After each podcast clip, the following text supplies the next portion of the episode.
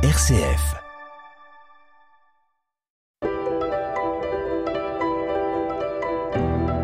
Bonjour Anne-Marie. Bonjour Pascal. Anne-Marie, la semaine dernière, tu m'as laissé avec le désir de connaître cette aventure que tu as vécue avec Clotilde Giraud-Hérault. Vas-tu nous en parler aujourd'hui?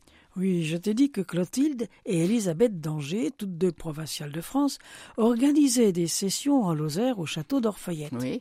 J'y suis allée plusieurs fois. Mais voilà qu'un jour, j'avais un long bagot, terrible, plus fort que d'habitude. Et le soir, je vois arriver dans ma chambre Clotilde et Elisabeth avec un joli bouquet. Ah oui, des fleurs? Mais attention, non, ce bouquet, ce n'était pas de jolies fleurs, c'était des orties. Et elles m'ont massé le dos avec ce bouquet d'orties. Voilà. Ouille, ça a dû piquer. Oui, en effet. Et après un moment, ben, j'ai quand même pu m'endormir. Mais revenons à Clotilde. En 1981, nous avons une nouvelle supérieure générale, et Clotilde fait partie de son conseil. Elle fut une assistante précieuse pour cette nouvelle supérieure générale, qui à ce moment-là ne possédait qu'assez mal l'usage de la langue française. Tu te souviens de Maureen au lycée Oh oui, oui, oui. Elle compte sur Clotilde pour étudier les problèmes relatifs aux quatre provinces de France, qui à cette époque-là détiennent à peu près le tiers des membres de la Société des filles du cœur de Marie. Je me souviens bien qu'à cette période, le nombre de filles du cœur de Marie dans les œuvres était en diminution déjà. Il fallait donc réorganiser toutes ces provinces et très vite ne plus penser province, mais France. Il était nécessaire d'abandonner certaines œuvres, certaines maisons. C'était difficile. Il fallait apaiser les craintes, disperser les doutes.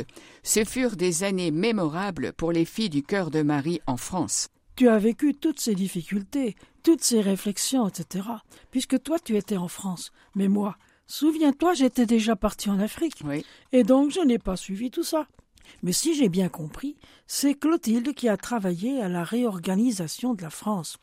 Passer de quatre provinces à une seule constituait une transformation gigantesque. Le Canada aussi avait besoin de réévaluer ses œuvres et de déterminer leur orientation future. Et Clotilde a été envoyée sur place pour accompagner cette réflexion. Et je me souviens d'avoir vu une photo la montrant emmitouflée jusqu'aux oreilles, presque invisible sous ses pelures hivernales qu'elle portait pour se protéger contre les neiges du Nord et le gel du Canada. Étais-tu à Saint-Malo en 1985 pour fêter le 250e anniversaire de la naissance du père de Clorivière? Moi, j'étais venu du Burkina pour l'occasion. Oh oui, oui, je me souviens, nous étions 450 filles du cœur de Marie du monde entier. Tu comprends bien que l'organisation d'une telle manifestation, c'était une opération exigeant la logistique d'une campagne militaire, et Clotilde veillait jusqu'au dernier détail. Elle avait parcouru la campagne bretonne pour loger les groupes. Les Françaises nous étions logées dans la maison mère des petites sœurs des pauvres.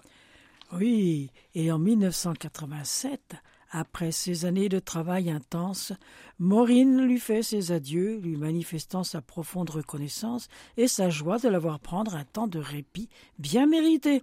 Clotilde choisit l'Italie, passa plusieurs semaines heureuses à Assise et à Rome, avant de revenir en France comme supérieure de la Réunion de Montpellier, où elle ne resta que quelques mois. Ensuite, elle revient à Marseille et il nous reste d'elle un dernier message de foi et d'espérance. C'est une lettre écrite à une amie le 28 décembre 1992. Elle terminait sa lettre en écrivant ceci Je crois que jamais autant que maintenant, le Saint-Esprit et le diable n'ont autant combattu. Mais à nous de penser que Dieu est fidèle en ses promesses et triomphera. Quand? C'est son secret.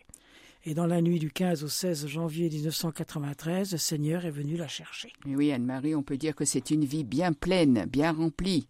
Oui, la semaine prochaine, nous continuerons ce chemin de lumière avec une autre fille du cœur de Marie. Au revoir Pascal. Au revoir Anne-Marie et à tous nos auditeurs de XCF. À la semaine prochaine.